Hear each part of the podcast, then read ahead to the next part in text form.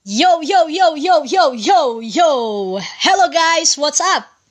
Ketemu lagi bersama gue di Millennial Talk dengan episode yang sangat spesial kali ini, karena kali ini gue akan membahas tentang pendidikan seksual untuk anak.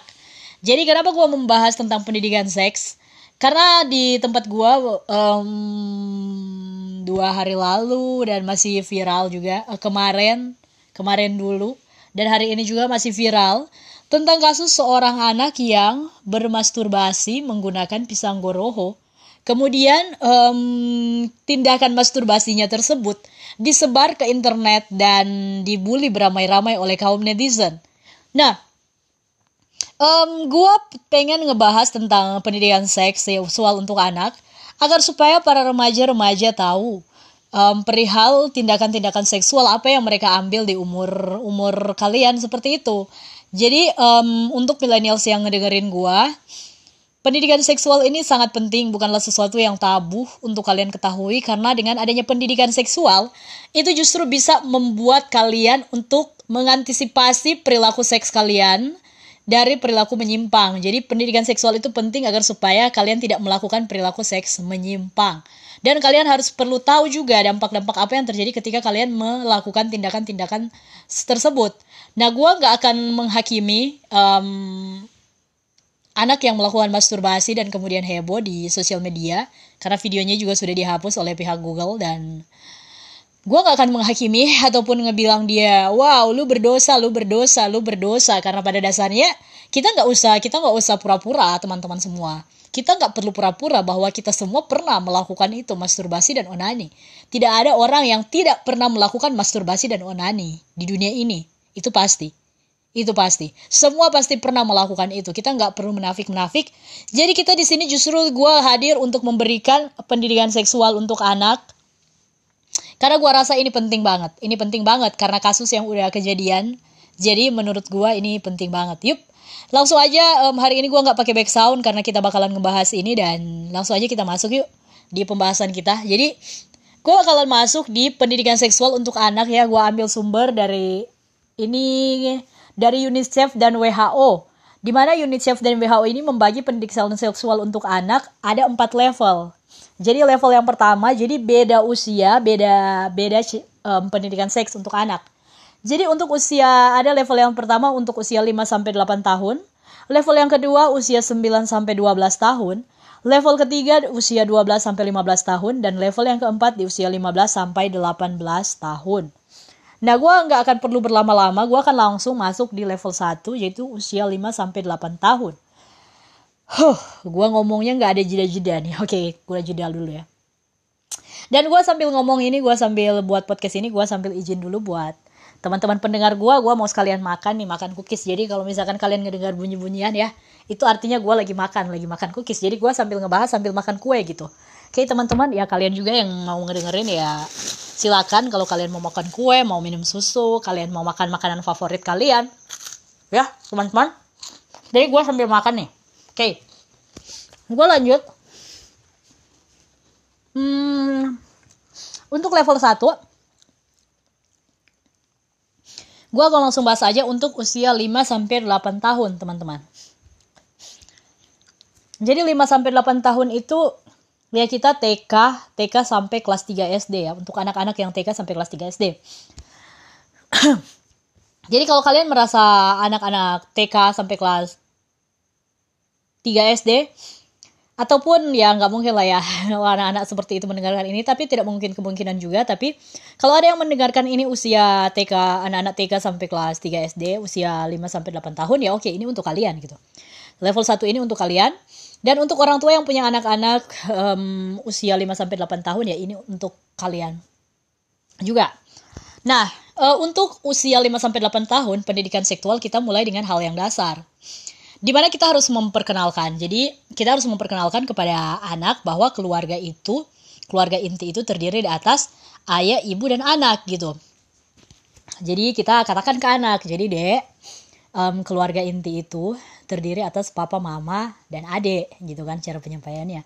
Jadi papa itu laki-laki, adek uh, mama perempuan, dan adek ya misalnya kalau dia perempuan atau laki-laki ya ngomong aja gitu teman-teman. dan adik perempuan atau laki-laki, misalnya seperti itu ya. Jadi itu kenapa kita harus menjelaskan, um, kenapa kita harus menjelaskan seperti itu ke anak usia lima sampai delapan tahun, um, bahwa keluarga inti itu ada ayah, ibu, dan anak. Itu penting sekali, dan jelaskan juga perbedaan jenis kelamin, karena di situ kita harus menjelaskan kepada anak bahwa um, dalam membangun satu keluarga itu tidak akan ada anak, um, eh, anak terlahir dari dua jenis kelamin yang berbeda, jadi dari ayah dan ibunya. Jadi ini untuk... Ini untuk persoalan masa depan anak nanti sebentar um, ketika dia dia menjadi anak yang dewasa, dia tahu bahwa um, untuk menghasilkan anak ya dia perlu pasangan yang berbeda jenis. Jadi um, no yang sama jenis seperti itu ya teman-teman. Jadi untuk menghasilkan anak harus pasangan yang sejenis, eh berbeda jenis bukan sejenis seperti itu. Jadi perkenalkan kepada anak, jadi ayah itu anggota keluarga itu ayah, ibu, dan anak. Ayahnya laki-laki, ibunya perempuan, seperti itu. Kemudian setelah itu kita harus memperkenalkan pernikahan kepada anak gitu. Jadi kita harus kenalkan arti pernikahan kepada anak, penting sekali.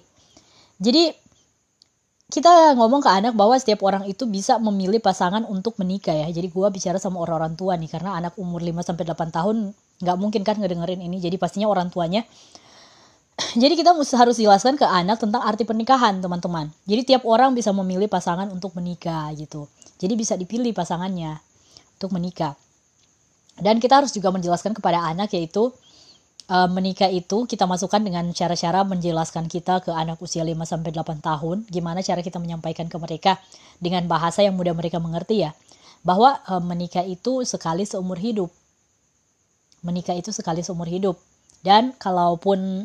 Um, jika terjadi gesekan-gesekan di dalam rumah tangga, ada juga yang jelaskan ke mereka. Ada juga yang bercerai.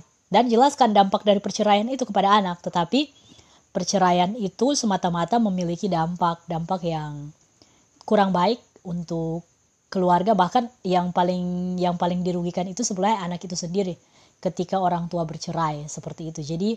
Um, Berikan pemahaman ke dia bahwa pernikahan itu sekali seumur hidup dan um, konsekuensi dari perceraian itu ternyata ada, seperti itu. Jadi kita harus memberikan yang dasar-dasar ke anak. Kemudian kita juga harus menjelaskan kepada anak bahwa um, pernikahan itu harus atas dasar cinta. Jadi tidak ada pernikahan yang di, dilakukan secara terpaksa. Pernikahan yang dipaksakan itu adalah sesuatu yang ilegal. Jadi misalnya salah satu tidak menyetujui gitu. Um, salah satu berat dengan pernikahan, misalnya perempuan dan laki-laki, misalnya si perempuan gak suka merit, atau misalnya si laki-laki yang gak suka merit. Jadi kita mm, harus jelaskan ke anak bahwa um, dua-dua harus merasa senang dan bahagia dengan pernikahan tersebut. Jadi sesuatu yang dipaksakan itu ilegal. Jadi pernikahan dengan paksaan itu ilegal. Bilang ke anaknya, ngomong ke anak begitu, tetapi dengan um, bahasa anak lima sampai delapan tahun ya, ayah bunda yang belum mendengarkan ini. Kemudian pernikahan yang melibatkan anak-anak itu ilegal. Jadi maksudnya gini, jelaskan juga ke anaknya. Boleh ngomong langsung gini ke anak kalian. Um, jadi deh, umur adik itu belum bisa menikah. Nggak boleh, belum boleh menikah. Umur adik yang sekarang ini. Seperti itu. Jadi umur adik dan teman-teman adik yang seumuran dengan adik saat ini um, belum bisa menikah. Seperti itu. Jadi pernikahan itu hanya orang-orang dewasa. Nggak anak-anak kecil seperti adik-adik ini. Jadi bilang aja anak adik-adik. Um, adik umur seperti ini ya harus sekolah, harus belajar yang giat seperti itu dan seperti itu sih. Nah oke, okay, jadi untuk level lima sampai delapan tahun udah ya. Kalau ada pertanyaan, kalian bisa tanyakan langsung ke gue di soal cara-cara penyampaiannya. Kalian bisa tanyakan ke WhatsApp gue di nol delapan sembilan enam dua tujuh tiga sembilan enam delapan nol nol. Atau kalian bisa menghubungi Instagram gue di et megariza underscore satu sembilan sembilan empat. Oke. Okay. Kemudian. Gue sambil makan ya. Kemudian untuk level yang kedua. Usia sembilan sampai dua belas tahun. Jadi usia sembilan sampai dua belas tahun. Kita jelaskan kalau tadi kita memperkenalkan tentang keluarga inti dan dimulai dari hal-hal yang dasar. Sekarang kita akan memperkenalkan kepada anak tentang peran dan tanggung jawab anggota keluarga. Biar nanti ketika dia masuk ke dewasa, dia itu tahu bahwa membangun keluarga itu um, sebenarnya ada tanggung-tanggung jawabnya, bukan hanya sekedar dibangun-bangun begitu aja. Tetapi berkeluarga itu, membangun keluarga itu ya ada tanggung jawab yang harus dipikul gitu. Jadi jelaskan ayah bertanggung jawab untuk apa. Jadi ayah bertanggung jawab untuk mencari nafkah. Ibu apa tanggung jawabnya di rumah? Ya ibu sebagai ibu rumah tangga ya masakin anak, ngurusin keperluan di rumah, kemudian mendidik anak dan sebagainya. Itu tanggung jawab ibu. Terus apa tanggung jawab kakak di rumah gitu. Terus apa tanggung jawab adik di rumah. Jadi um, jelaskan seperti itu ke anak-anak. Jadi um, jelaskan tanggung-tanggung jawab mereka di usia sembilan sampai dua belas tahun ini agar nanti kelak anak-anak tahu dalam keluarga itu bertanggung jawab, dan ketika membangun keluarga itu ada tugas masing-masing, ada tanggung jawab yang harus dipegang gitu. Jadi ketika dia menjadi ayah atau ibu kelak, dia tahu tanggung jawab dia seperti itu karena udah diberikan pelatihan di usia sembilan sampai dua belas tahun ini. Dan untuk anak-anak umur sembilan sampai dua belas tahun ini mereka udah pada mengerti ya, ibu-ibu, ayah, bunda yang ngedengerin ini. Jadi ayah sama bunda boleh um, melibatkan anak-anak untuk mengambil keputusan di umur sembilan sampai dua belas tahun ini. Jadi ayah sama bunda boleh um, bicara ke anaknya gitu. Um, misalnya ambil keputusan dalam keluarga kan biasanya kita harus membudayakan untuk berdiskusikan dalam keluarga. Jadi ngumpul deh ayah, bunda sama anak-anak. Dan um, diskusikan kayak begini, misalnya kakak dan adik kan udah lama tuh um, tidur sekamar. Nah gimana kalau misalkan, karena ayah dan bunda misalnya berencana untuk memisahkan kamar kakak dan adik gitu. Jadi um, coba lemparkan pertanyaan misalnya seperti itu ya, diskusi yang seperti itu. Um, minta pendapat dulu ke kakak dan sama adiknya gitu. Jadi komunikasikan dengan santun misalnya, mm, kakak sama adik, sama adik. Um, kan kalian udah lama nih berbagi kamar, ayah dan bunda pengen kalian um, punya kamar masing-masing. Kalian mau nggak um, kalau ayah sama bunda pisahin kamar kalian? Gimana menurut kakak? Terus setelah kakaknya selesai, setelah yang tua selesai bicara ya kalian ganti lagi dong ayah bunda ke yang adik. Terus gimana pendapat adik gitu. Lalu musyawarah-musyawarah. Dan seperti itu musyawarah-musyawarah dalam keluarga agar supaya anak-anak tahu, selain mereka tahu peran dan tanggung jawab mereka, mereka akan tahu juga bahwa di dalam keluarga itu komunikasi sangat penting. Jadi itu benar-benar dibangun ya teman-teman. Itu usia, jadi melibatkan. Dan kemudian orang tua yang melibatkan anak dalam pengambilan keputusan dan selalu bermusyawarah dengan anak, itu akan menjadikan anaknya itu untuk um, ketika dia dewasa, dia akan mampu mengeluarkan ide-ide dan pendapatnya di muka orang tanpa perlu merasa sungkan, tanpa perlu merasa terintimidasi. Dan dia akan suka berdiskusi seperti itu di ketika dia terjun di masyarakat, dan dia akan suka sangat suka berdiskusi seperti itu. Jadi membangun, membina kemampuan berkomunikasi anak tersebut sebenarnya gitu. Di umur sembilan sampai dua belas tahun. Nah, kemudian pendidikan yang ketiga di level kita masuk di level tiga, yaitu di usia dua belas sampai lima belas tahun. Kemungkinan anak-anak usia dua belas sampai lima belas tahun ini sudah mengalami masa pubertas. Kalian tahu kan masa pubertas itu ya, ayah bunda. Dan mungkin ada anak-anak dua belas sampai lima belas tahun yang mendengarkan siaran gua sekarang. Ya iya, kalian sekarang sedang masuk di dalam masa pubertas. Masa di mana kalian sudah mengerti arti cinta yang gua sebut dengan cinta monyet. Nah, bukan kalian cinta kera ataupun kera sakti, ataupun monyet-monyet, ataupun gorila, ataupun teman Tarsan. Bukan kera ya, bukan yang seperti itu ya. Jadi gua udah mulai bicara bukan hanya ke ayah bundanya, tapi udah ke kemungkinan anak-anak belasan tahun, dua belas sampai lima belas tahun juga udah ngedengerin podcast gue. Jadi gue akan bicara ke adik-adik sekalian untuk ukuran dua belas. Nah, kalian di sini sudah mulai mengenal cinta monyet. Karena sejujurnya gue juga sendiri jatuh cinta. Gue punya cinta monyet sekaligus cinta pertama gue itu umur, gimana, umur berapa ya gue waktu itu ya? Tunggu, gue sepuluh tahun kelas, gue sepuluh tahun kelas enam S D. sebelas tahun kelas satu S M P. Bra, berarti gue lebih muda lagi dari kalian. Ini kan pembahasan dua belas. Nah, gue jatuh cinta itu umur sebelas tahun, teman-teman. Jadi sohib-sohib gue, gue jatuh cinta umur sebelas tahun. Waktu itu ya gue punya cinta pertama dan udah mulai mengenalkan cinta, udah mulai merasakan getaran-getarannya. Waktu itu gue udah mulai ngebayangin ya, udah mulai ngebayangin si doi gitu kan. Udah mulai ngebayangin si doi, tetapi Um, ngebayanginnya bukan ngebayangin yang aneh-aneh ya teman-teman. Maksudnya ngebayangin um, umur gitu ya, umur sebelasan gue ya waktu itu. Ya gue ngebayangin si doi bukan ngebayangin yang aneh-aneh waktu itu. Gue ngebayangin ya waktu ketemu dia gitu di sekolah. Gue ter, ter, misalnya dia senyum sama gue kan. Ya, gue pulang rumah itu gue selalu ngebayangin senyuman dia gitu. terus um, gerak-gerik dia gitu, atau nggak sengaja gue nggak lagi ngelihat dia di mana gitu, gue terbayang-bayang, terbayang-bayang tentang sikap-sikap dia seperti itu ya, umur-umur gitu ya, seperti itu ya. Cinta monyet, cinta monyet itu cinta karena fisik, karena dia tampan atau cantik, cinta karena dia cerdas, cinta karena cinta karena cinta karena cinta, bukan cinta karena cinta, tetapi cinta yang mengandung karena gue cinta dia karena ini. Kan kalau cinta kan nggak um, memiliki alasan ya, oh kenapa gue udah bahas cinta nih. Tetapi cinta monyet itu cinta karena ya ini, karena itu ya, dan juga awal-awal lu kenal cinta sih. Itu kalau di sini di W H O dan UNICEF kategorikan umur dua belas sampai lima belas tahun. Dimana itu udah pubertas, itu udah mengenal arti cinta. Nah, di masa ini dunia serasa sangat indah tentunya karena baru pertama kali mengenal cinta. Tetapi...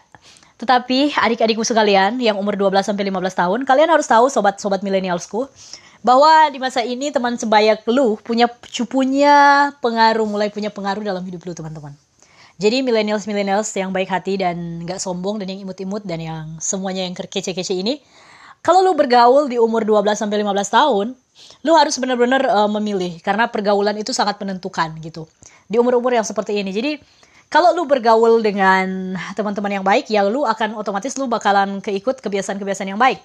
Kalau lu bergaul dengan teman-teman yang misalnya perilaku cenderung ke arah negatif, ya lu kebiasaan-kebiasaan lu akan cenderung ke arah-arah negatif.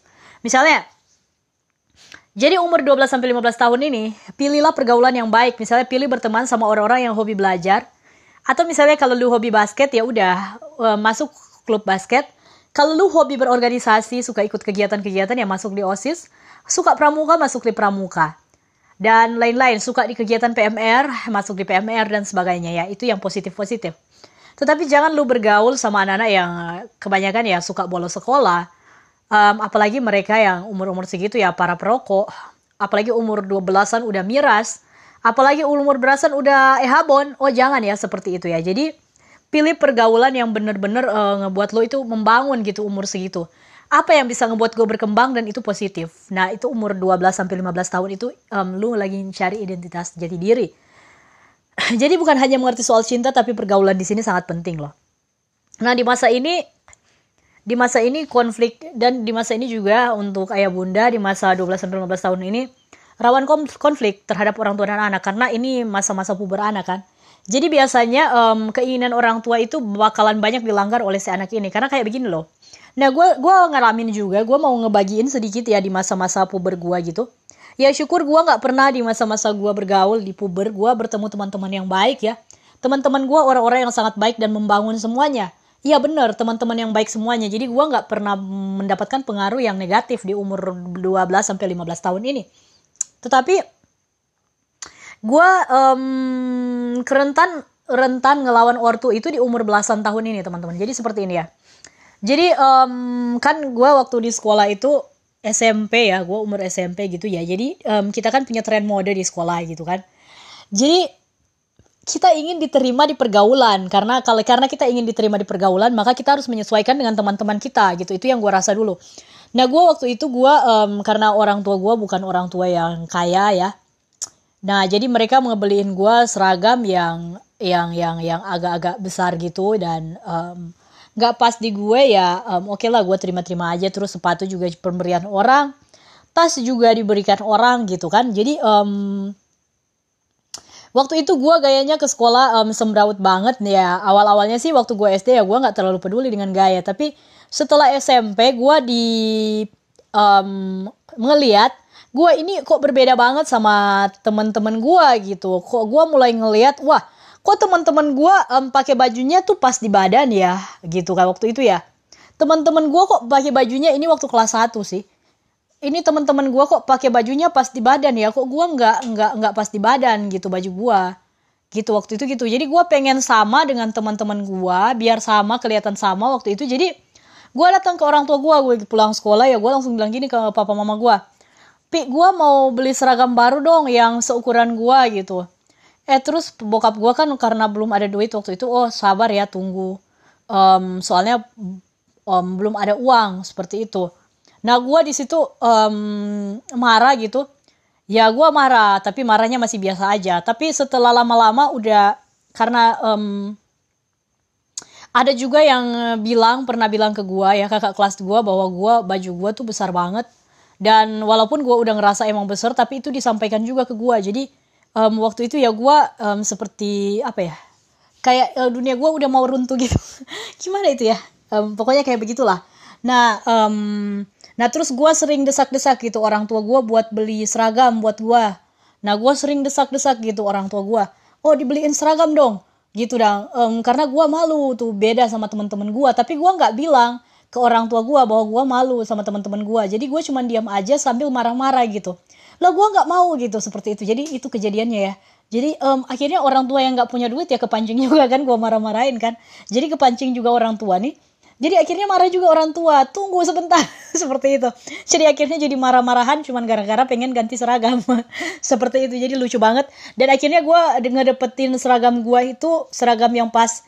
Dan seperti teman-teman gue ya, udah ukur pas di badan itu ya udah kelas dua S M P gitu. Kelas dua S M P ya udah gue ganti seragam.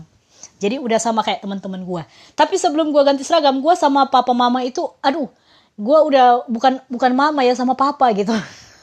Sama papa gue udah udah berantem gitu, udah sering adu mulut kita gara-gara seragam, hanya hal yang sepele. Jadi padahal gue sama papa itu akur banget loh, dari sejak kita masih S D ya, gue masih S D itu akur banget. Dan bahkan gue dianter-anterin kan ke sekolah dulu, sampai udah besar, saya udah kelas enam, gue masih dianterin loh sama papa gue gitu ke sekolah. Lucu ya.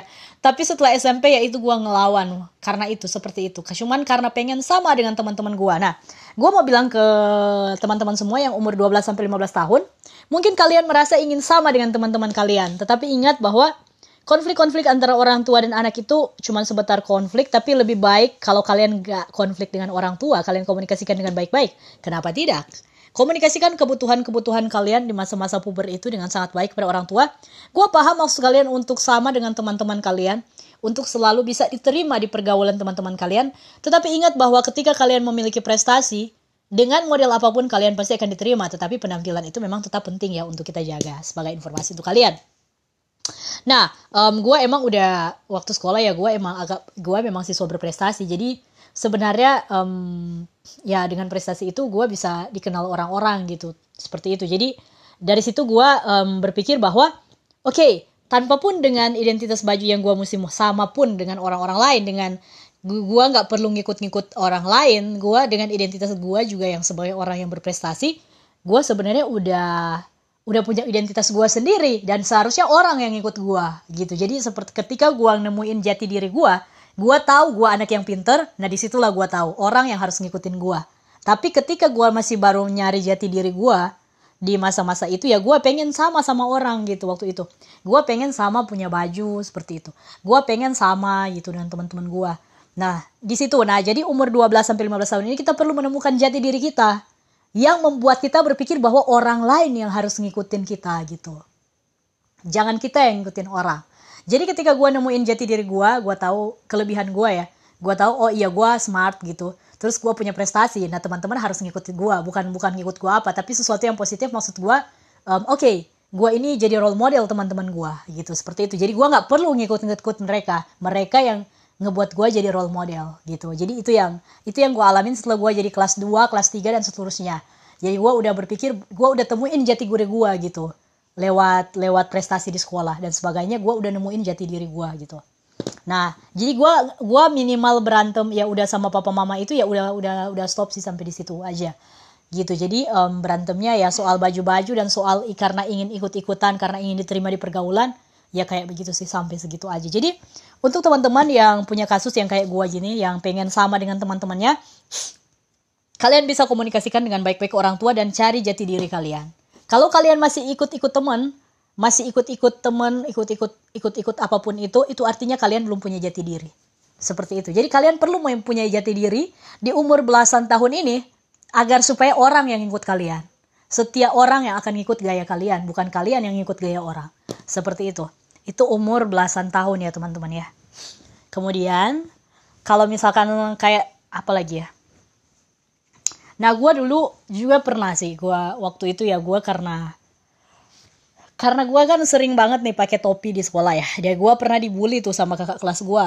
Jadi ada kakak kelas yang suatu ketika gue lagi jalan kan di depan kelasnya ya, gue juga kena bully waktu itu. Terus um, gue waktu itu um, topi gue ditarik ya, topi gue ditarik. Terus gue masih ingat banget um, kejadiannya. Kenapa sih lu pakai-pakai topi gitu, seperti itu. Terus ya gue diledekin lah kayak begitu kan. Gak enak banget sama tiga orang, cewek-cewek semua kakak kelasnya. Dan um, si kakak kelas ini yang yang yang ngebuat gue kayak begitu ya. Um, itu ninggalin bekas buat gue hingga akhirnya gue sekarang ya emang gak mau pakai topi lagi gitu. Jadi gue kayak apa ya, dari penampilan-penampilan gue itu yang dulu-dulu yang pernah berkesan banget buat gue, jadi dari situ gue jadi selektif banget tentang itu. Termasuk juga cara berpakaian. Jadi gue jadi sangat selektif banget tentang cara berpakaian, topi dan sebagainya. Itu benar-benar gue selektif setelah setelah kejadian-kejadian itu. Nah, Um, singkat cerita, gue pengen bahas di sini udah. Jadi untuk orang tua, um, bersabarlah kan ketika anak di masa dua belas sampai lima belas tahun itu itu memang masa puber, dan kalian emang akan rentan berantem dengan anak karena emosi anak yang ingin ingin sama dengan teman-temannya. Dan di masa itu anak harus menemukan jati diri. Nah, orang tua daripada marahin anak, lebih baik bangun komunikasi dengan anak dan bantu anak temukan jati diri mereka secepatnya. Oke, okay. Lanjut. Kemudian um, di fase umur dua belas sampai lima belas tahun ini kan anak akan mulai bergaul dekat tuh sama teman cowok atau cewek mereka ya. Dan mereka juga mulai mengenal cinta kan, mulai coba-coba. Umur dua belas sampai lima belas tahun, umur pubertas ini keingintahuan, ingin tahu dan coba-coba itu tinggi sekali. Jadi kalau misalkan ada teman-teman yang misalnya cowok dekat sama cewek udah terlalu dekat banget dan memang benar-benar udah nyaman, bahasa gua udah nyaman. Nah, di sini bisa di umur-umur gini pertemanan itu bisa jadi memberikan apa ya, pertemanan itu bisa jadi terlalu dekat itu ya, bisa jadi akan memberikan um, berakhir dengan hubungan seksual. Jadi ke, um, ber, jelaskan ke anak bahwa pertemanan yang terlalu dekat, dan bahkan untuk anak-anak yang mendengarkan ini dua belas sampai lima belas tahun, kalau kalian punya teman dekat yang dekat-dekat banget ya, yang beda jenis, yang kalian-kalian udah ngerasa nyaman banget sama dia, nah itu kalian emang harus benar-benar punya filter yang baik. Dan kalian harus ketika kalian membangun hubungan persahabatan itu, kalian um, harus benar-benar um, selalu ada dalam pengawasan orang tua. Dan um, ini rentan untuk terjadi, kalau kalian udah deket banget, nah itu bisa terjadi hubungan seksual. Di usia yang masih sangat muda, usia yang masih dua belas sampai lima belas tahun. Nah hubungan yang di umur seperti ini, itu sangat enggak baik buat kesehatan, untuk kesehatan kalian. Karena kesehatan reproduksi ya, untuk anak yang umur dua belas sampai lima belas tahun udah melakukan hubungan seks, dan itu sangat nggak baik untuk kesehatan reproduksi. Karena kesehatan reproduksi ke kalian masih berkembang, dan itu organ itu masih sangat sensitif, dan kalian um, bisa mengalami masalah-masalah ketika berhubungan umur dua belas sampai lima belas tahun. Dan kalian juga bisa kena di psikis, jadi bukan hanya di fisik tapi bisa kena di psikis juga.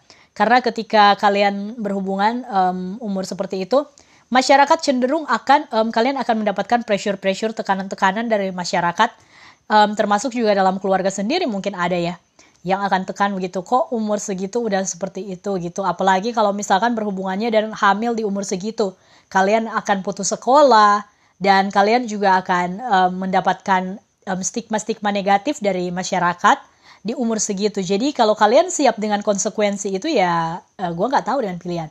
Tetapi kalau kalian tidak siap dengan konsekuensi yang seperti itu, ya maka jangan dilakukan. Pilihan ada di tangan kalian. Nah, kemudian,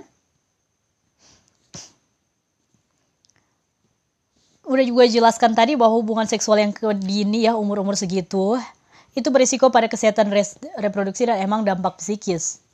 Jadi gue saranin sih kalian ya, untuk yang umur seperti itu, lakukan hubungan seksual itu ketika kalian um, sekalipun udah dekat banget, jadi umur-umur segitu kan pasti udah dekat banget, apalagi udah ada cinta-cintaan monyet, dan apalagi cinta monyet dan cinta pertama itu jaga jadian, geloranya itu menggebu-gebu banget ya, cinta pertama itu benar-benar menggebu-gebu banget, apalagi kalau kalian jadian itu benar-benar menggebu-gebu sekali, jadi itu rentan untuk berhubungan sekali. Jadi untuk anak-anak dua belas sampai lima belas tahun, gue cuma pengen saranin bahwa um, kalian harus ingat bahwa hubungan seks yang paling halal itu, sekalipun kalian sudah punya pasangan dan menggebu-gebu sepertinya cinta banget, dan hubungan seks yang paling halal itu gua, dan udah nyaman juga kalian, hubungan seks yang paling halal itu, yang paling yang paling menyenangkan dan paling bahagia yang memang sah itu dilakukan saat pernikahan.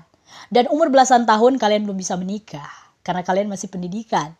Dan organ reproduksi kalian itu rentan dengan penyakit jika kalian berhubungan di usia yang seperti itu. Nah, kalian juga anak-anak remaja yang seperti itu, jangan kalian jangan berhubungan. Jadi satu-satunya yang gue pengen bilang adalah hubungan seks yang paling legal itu adalah di dalam pernikahan. Di dalam pernikahan. Satu-satunya hubungan seks yang legal itu adalah di dalam pernikahan. Di luar dari pernikahan, hubungan seks itu menjadi tidak legal atau dalam pemahaman agama kita itu disebut dengan dosa. Dan norma-norma di masyarakat kita juga, kita adalah orang-orang ketimuran, budaya-budaya timur kita, kita memegang prinsip bahwa um, menikah dulu baru berhubungan seksual. Tidak seperti di, kan kalau di barat sana, um, tinggal bersama dulu, berhubungan seksual dulu baru bisa menikah. Kalau di negara kita yang memiliki budaya ketimuran yang memang kuat banget dan religius kuat banget di negara kita, kita harus menikah dulu baru bisa berhubungan seksual. Seperti itu ya teman-teman ya. Dan um, kalian yang umur dua belas sampai lima belas tahun ini, apakah kalian sudah siap menikah? Seperti itu. Ah. Ya itu jadi tanya-tanya. Oke, lanjut. Gue juga pengen sih menjelaskan ke kalian ya. Gue pengen banget um, menjelaskan ke kalian anak-anak yang umur dua belas sampai lima belas tahun tentang um, organ-organ, organ-organ yang melibatkan reproduksi. Nah, umur-umur dua belas sampai lima belas tahun, umur-umur dua belas sampai lima belas tahun itu kalian tentunya udah pada tahu dong ya di tubuh kalian itu punya apa. Misalnya um, kalian punya sesuatu yang sangat sensitif um, di dalam tubuh kalian dan itu tertutup banget yang gue sebut dengan kelamin untuk anak umur dua belas sampai lima belas tahun ya. Kalau yang cewek ya kalian punya sesuatu kalau kelamin kalian yang Hmm, yang gue sebut dengan vagina untuk organ reproduksi, sedangkan yang cowok, yang laki-laki, kalian punya penis untuk organ organ reproduksi kalian. Nah, untuk cewek yang vagina dan untuk cowok penis, kalian udah tahu kan bentuknya. Kalau untuk cowok ya bentuk dari penis kalian udah tahu lah ya. Itu kayak apa, pisang apa terong ya? Gue nggak tahu ya. Pokoknya uh, uh, pisang apa terong gitu ya. Udahlah ya. Semua udah tahu bentuk penis model apa. Kalian juga bisa lihat di buku-buku biologi. Ada buku biologi, bahkan menjabarkan tentang lengkap, lebih detail tentang bagian-bagian dari reproduksi kalian gitu. Nah, kalian juga udah tahu kan tentang vagina, yang di mana dia posisinya vagina ada di mana, itu alat kelamin kalian seperti itu. Dan ada yang menonjol juga di bagian perempuan itu yang namanya klitoris. Nah, biasanya um, teman-teman yang udah pelajari tentang tentang penis sama vagina dan kenapa gue perlu membicarakan tentang penis dan vagina ini? Karena ini tentang pendidikan seksual. Dan kalian umur dua belas sampai lima belas tahun, kalian sudah tahu, sudah harus tahu tentang penis dan vagina ini. Dan dia untuk apa? Yaitu di penis dan vagina ini berguna untuk pembuahan. Ketika kalian pembuahan itu terjadi, bisa terjadi karena apa? Kalian melakukan hubungan seksual. Nah, melakukan hubungan seksual ini, penis ini ketika mencapai sesuatu yang para pria sebut dengan klimaks, maka dia akan mengeluarkan cairan yang disebut dengan sperma. Jadi um, kalian berhubungan seksual kan, misalnya perempuan dan laki-laki. Dan memang perempuan dan laki-laki yang berhubungan seksual disarankan jangan berhubungan sesama jenis. Jadi berhubunganlah um, dengan berbeda jenis ya, seperti itu. Karena di negara kita, di Indonesia ini um, menghendaki pernikahan yang hanya bisa diberkati dan disahkan, bisa diijab kabul yang berbeda jenis, bisa di pemberkatan, diberkati juga yang berbeda jenis, seperti itu. Dinikahkan yang berbeda-berbeda jenis ya teman-teman. Jadi um, seksual yang gue udah pesan dari awal tadi bahwa hubungan seksual yang paling sah itu dilakukan di dalam pernikahan. Jadi kalian yang, seperti tadi yang gue bilang, yang gue akan ber- membicarakan tentang hubungan di dalam pernikahan, seperti itu. Jadi ketika kalian sudah menikah dan hubungan pernik- um, pernikahan itu bisa disahkan lewat apa? Lewat um, hubungan seksual tadi. Ketika kalian sudah menikah, nah hubungan seksual itu terjadi ketika apa? Kalian penis tadi masuk ke dalam, berhubungan dengan vagina yang milik perempuan. Jadi penis ini masuk ke dalam vaginanya perempuan. Nah, ketika berhubungan itu, maka ketika laki-laki mencapai klimaks, gua singkat ya, akan keluar cairan yang disebut dengan sperma. Sperma ini akan menyembur ke vagina perempuan. Nah, vagina ini, di dalam vagina itu ada yang namanya sel telur. Jadi sel telur. Nah, sperma ini akan beramai-ramai. Jadi sperma yang keluar dari semburan laki-laki yang klimaks itu, itu banyak sekali teman-teman. Jadi gue jelaskan sedikit tentang pembuahan, fertilisasi biar kalian tahu. Jadi itu yang nyembur banyak banget, dan yang dari perempuan itu sel telur itu cuman satu aja. Jadi spermanya berlomba-lomba gitu untuk membuahi sel telur. Jadi spermanya ada banyak dan semuanya berlomba-lomba berkompetisi untuk membuahi sel telur. Nah, dalam proses pembuahan itu dari berjuta-juta sperma yang bahkan bermiliar sperma yang dikeluarkan oleh laki-laki di cairan klimaksnya, hanya ada satu sperma saja yang akan berhasil untuk membuahi sel telur itu. Satu sperma aja yang akan berusaha, yang akan berhasil membuahi sel telur itu. Kemudian ketika sel telur dan sperma itu bertemu, satu yang satu-satu berhasil membuahi itu, dan maka akan terjadilah pembuahan, fertilisasi, dan akan menghasilkan zigot.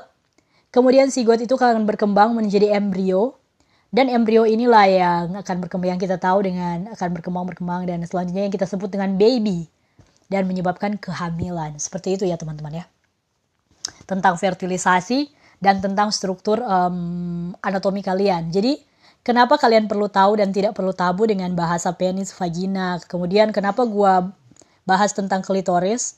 Klitoris itu adalah, kalau kalian harus perlu tahu, umur dua belas sampai lima belas tahun, klitoris itu adalah um, bagian yang menonjol ya di kelamin perempuan.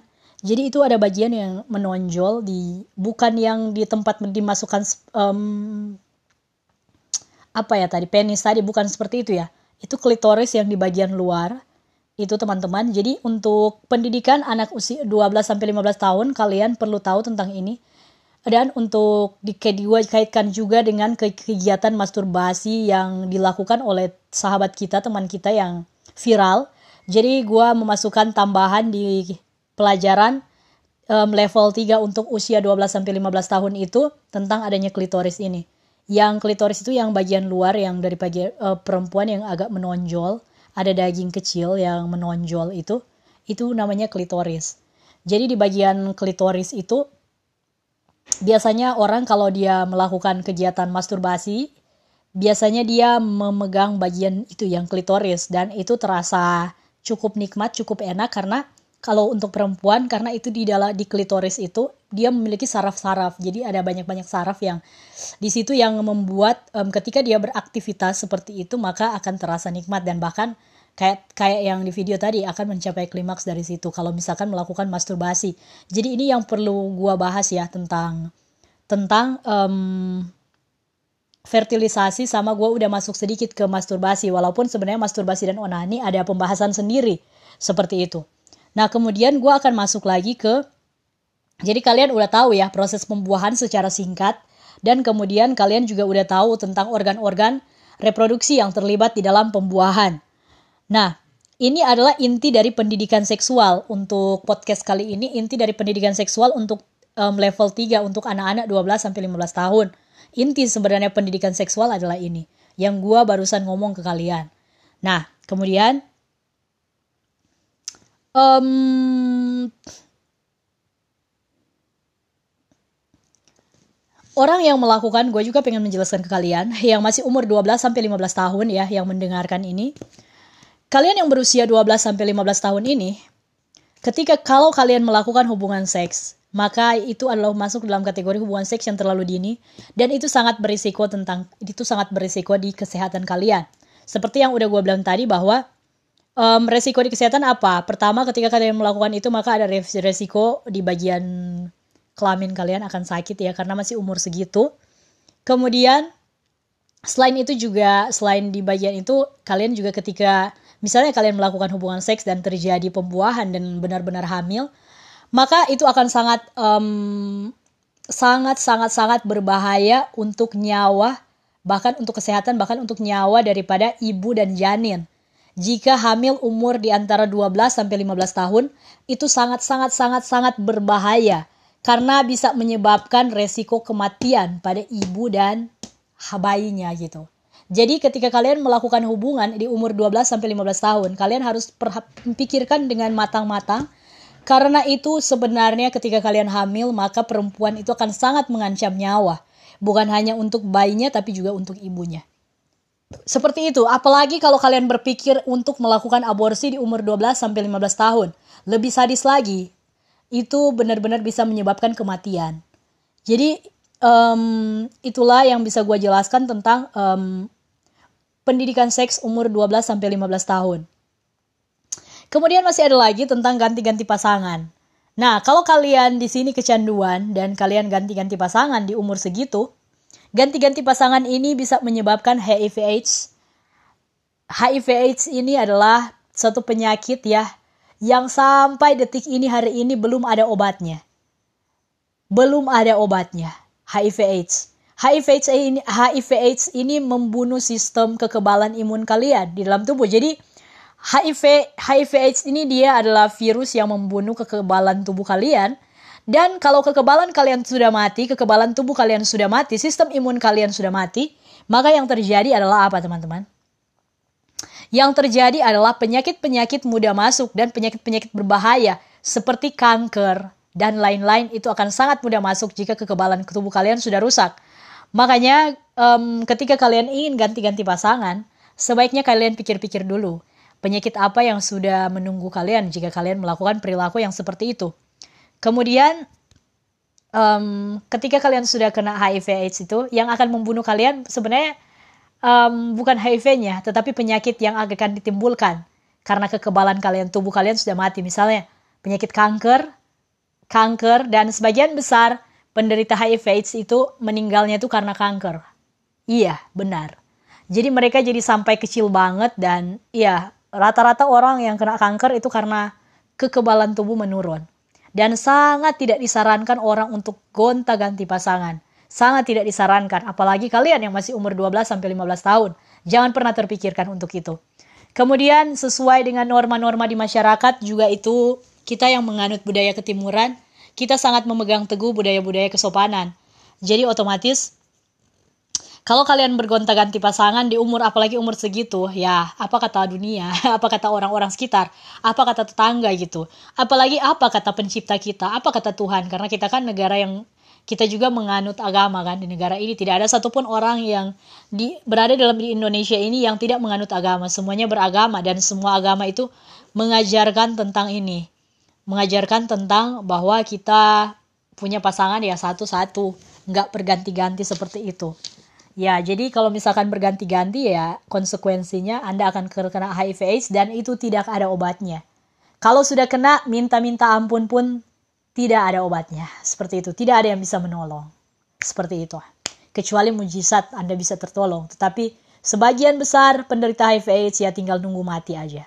Gitu. Tapi gue senang dan gue bersyukur ada teman-teman H I V AIDS yang uh, survive dan gue nyemangatin untuk teman-teman H I V AIDS. Halo teman-teman yang udah terkena H I V, gue nyemangatin kalian, semangat ya, tetap semangat melakukan hal yang positif, karena tidak ada yang mustahil di dunia ini. Kalau Tuhan, kalau pencipta mengizinkan kalian akan sembuh, maka kalian pasti akan sembuh.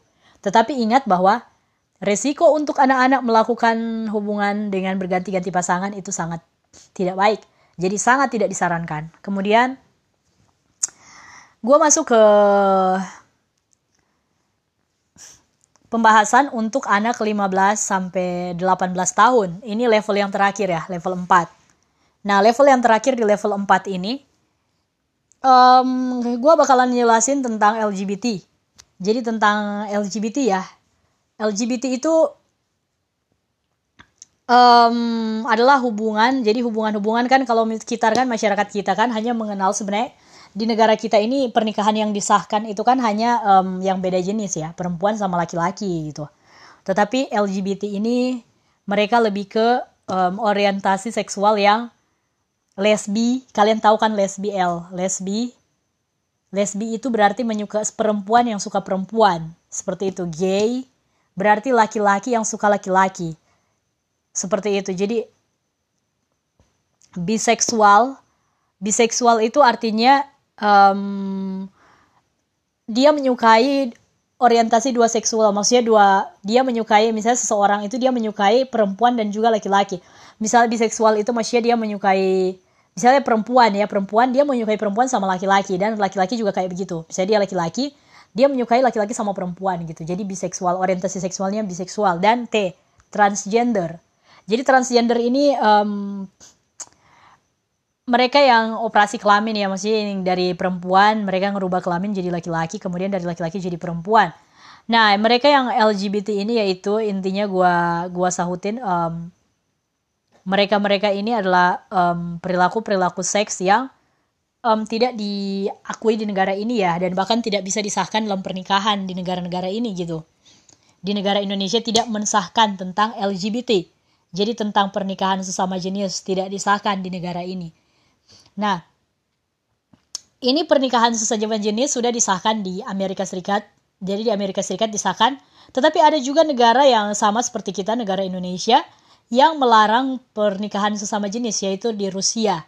Jadi Rusia itu melarang pernikahan sesama jenis. Nah, terus gue pengen ngasih tahu ke lo bagaimana orang memandang L G B T di negara ini. Nah, gue pernah ketemu sama sahabat gue, eh, bukan sahabat ya, um, terlebih tepatnya kakak kelas gue ya dulu. Nah, um, waktu gue zaman sekolahan nih, jadi pernah dihebohkan di sekolah gue dulu. Jadi pernah heboh waktu itu um, ada kakak kelas gue yang um, berhubungan sama guru di sekolah. Dan mereka itu um, sama jenis gitu, jadi sesama jenis, jadi hubungan sesama jenis. Jadi mereka berhubungan dan itu heboh sekali waktu itu di zaman gue sekolah. Dan um, kalian tahu nggak apa pemandangan orang di situ? Jadi um, kakak kelas gue ini ganteng banget, begitupun gurunya ganteng banget ya. Um, kalian tahu pemandangan orang apa? Itu bener-bener um, mereka ngelihat udah kayak ngelihat setan gitu ke mereka. Jadi um, untuk teman-teman yang kalian tahu lah norma-norma di masyarakat kita yang beragama, kita ini masyarakat yang beragama, yang memegang norma agama, norma kesopanan, norma kesusilaan, dan juga norma hukum. Kita semua di negara ini tentunya, um, kalian tahu lah norma-norma yang kita pegang itu sama sekali tidak meng- mengindahkan pernikahan sesama jenis. Kita di negara ini hanya mengakui pernikahan sesama jenis. Itu yang perlu teman-teman usia lima belas sampai delapan belas tahun catat, bahwa di negara Indonesia ini kita hanya bisa, um, kalau muslim hanya bisa ijab kabul, mereka yang beda jenis. Kemudian di Kristiani juga hanya bisa pemberkatan mereka yang sesama jenis. Jadi tidak bisa pemberkatan yang, eh semua sorry salah-salah, maaf. Jadi hanya bisa um, ijab kabul sama pemberkatan mereka yang berbeda jenis. Jadi di sini sama sekali tidak diindahkan pernikahan yang sesama jenis. Itu yang harus teman-teman semua catat ya. Kemudian ada hukum bagi orang yang melakukan pelecehan seksual. Iya, benar banget. Jadi di negara ini, negara Indonesia adalah negara hukum. Sesuai dengan bunyi pasal tiga Undang-Undang Dasar Negara Republik Indonesia tahun seribu sembilan ratus empat puluh lima. Bahwa negara kita adalah negara hukum. Termasuk hukum telah di dalamnya telah mengatur tentang um, pelecehan seksual. Jadi ada hukum bagi mereka yang melakukan pelecehan seksual. Dan hukumannya berat loh. Kalian bisa browsing di internet. Hukuman-hukuman apa saja. Um, jeratan hukum apa yang dan berapa tahun lamanya kalau orang melakukan pelecehan seksual gitu. Banyak sekali. Um, gua tahu pasalnya ada ber- berlapis-lapis ya kalau misalkan melakukan yang seperti itu. Oke. Okay. Jadi jangan sekali-sekali melakukan yang demikian. Lanjut. Di umur lu yang lima belas sampai delapan belas tahun itu, gua pengen negasin bahwa pernikahan itu sakral. Dan di dalam pernikahan, kenapa pernikahan itu sakral? Karena itu sekali seumur hidup. Dan lu disaksikan oleh orang-orang, bahkan lu berjanji di hadapan Tuhan. Seperti itu, lu berjanji di hadapan Tuhan. Lu juga ijab kabulnya di hadapan penghulu, disaksikan oleh orang-orang semua. Dan itu sangat sakral banget, momen tersakral di dalam hidup lu. Jadi, dan itu pernikahan itu berbicara tentang tanggung jawab teman-teman muda. Selain pernikahan itu sakral, karena lu ucapinnya di hadapan Tuhan, di hadapan penghulu, di hadapan audiens, di hadapan keluarga. Dan pernikahan itu bukan cuma berbicara tentang apapun, tetapi pernikahan itu berbicara tentang satu, tanggung jawab. Kalau kalian umur segitu, kalian merasa kalian bisa bertanggung jawab, ya udahlah ya. Tetapi kalau kalian merasa masih belum bisa bertanggung jawab, sangat gue sarankan lebih baik jangan dulu memilih untuk menikah di umur yang masih seperti itu. Anu, kalian bisa menunda untuk menikah dan melakukan hubungan seksual sampai usia dua puluh tahun kan? Kalau kalian sekarang udah lima belas sampai delapan belas tahun. Yang lima belas tahun ya tinggal lima tahun. Yang delapan belas tahun ya tinggal dua tahun. Nggak lama kan? Coba deh gue saranin kalian umur dua puluh tahun lah. Lulus sekolah lah. Seperti itu. Kemudian lu harus menolak kekerasan dalam hubungan pernikahan. Jadi kalau misalkan misalkan kalian udah terpaksa nikah umur delapan belas, udah nikah ya, ini gua bahas kalau udah nikah umur delapan belas.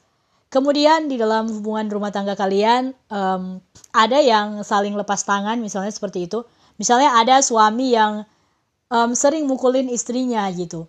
Jadi kalian nggak boleh, um, istri-istri, kalian itu nggak boleh um, serta-merta menerima perlakuan kasar dari suami. Seperti itu. Jadi kalian harus ngambil tindakan.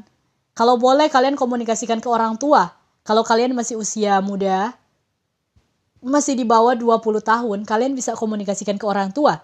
Kira-kira tindakan apa yang harus kalian lakukan untuk mengatasi kekerasan yang terjadi dalam rumah tangga. Karena ingat K D R T juga ada hukumnya loh. Jadi K D R T itu ada undang-undangnya. Jadi jangan, dan untuk laki-laki, jangan melakukan kekerasan dalam rumah tangga. Biasanya kenapa gue bilang laki-laki? Karena biasanya yang mukul yang memukul dalam rumah tangga itu laki-laki, bukan perempuan. Perempuan jarang sekali memukul laki-laki. Biasanya korban K D R T itu ya perempuan. Laki-laki pukul perempuan. Selalu seperti itu. Jadi laki-laki ketika berumah tangga sayangi ialah istri. Bukan dipukul-pukul ya istrinya ya. Karena um, coba kalian lihat ayah bunda kalian. Apakah ayah sering memukul bunda? Kalaupun mungkin ada pemandangan yang demikian di rumah. Jadilah um, Anda laki-laki yang benar-benar mencintai istri dan keluarga. Seperti itu. Rubahlah kebiasaan yang Anda lihat di rumah. Bisa jadi kalau misalkan Anda sering pernah melihat yang seperti itu, rubahlah kebiasaan yang pernah Anda lihat di rumah um, sebagai wujud bahwa Anda ingin memberikan yang terbaik untuk keluarga. Seperti itu ya teman-teman. Oke, kemudian gue pengen bilang ke kalian semua bahwa hubungan yang seksual yang sehat itu yang sehat itu diliputi dengan um, rasa cinta dan di dalam pernikahan. Seperti itu. Jadi hubungan, dan itu dilakukan oleh mereka yang ber, um, berbeda jenis. Jadi hubungan seksual yang sehat itu pertama berada di dalam pernikahan. Mereka sudah, kemudian sudah cukup umur ya, berada dalam pernikahan. Kemudian sudah cukup umur. Um, kemudian juga hubungan seksual yang sehat itu mereka yang melakukan itu di dalam pernikahan cukup umur dan berlandaskan dengan rasa cinta. Seperti itu. Jadi itulah yang gua bisa bagikan mengenai pendidikan seksual untuk anak ya, yang ini menurut UNICEF dan W H O. Jadi ini dibagi atas empat level teman-teman sudah yang sudah mengikuti. Semoga ini bermanfaat untuk kalian.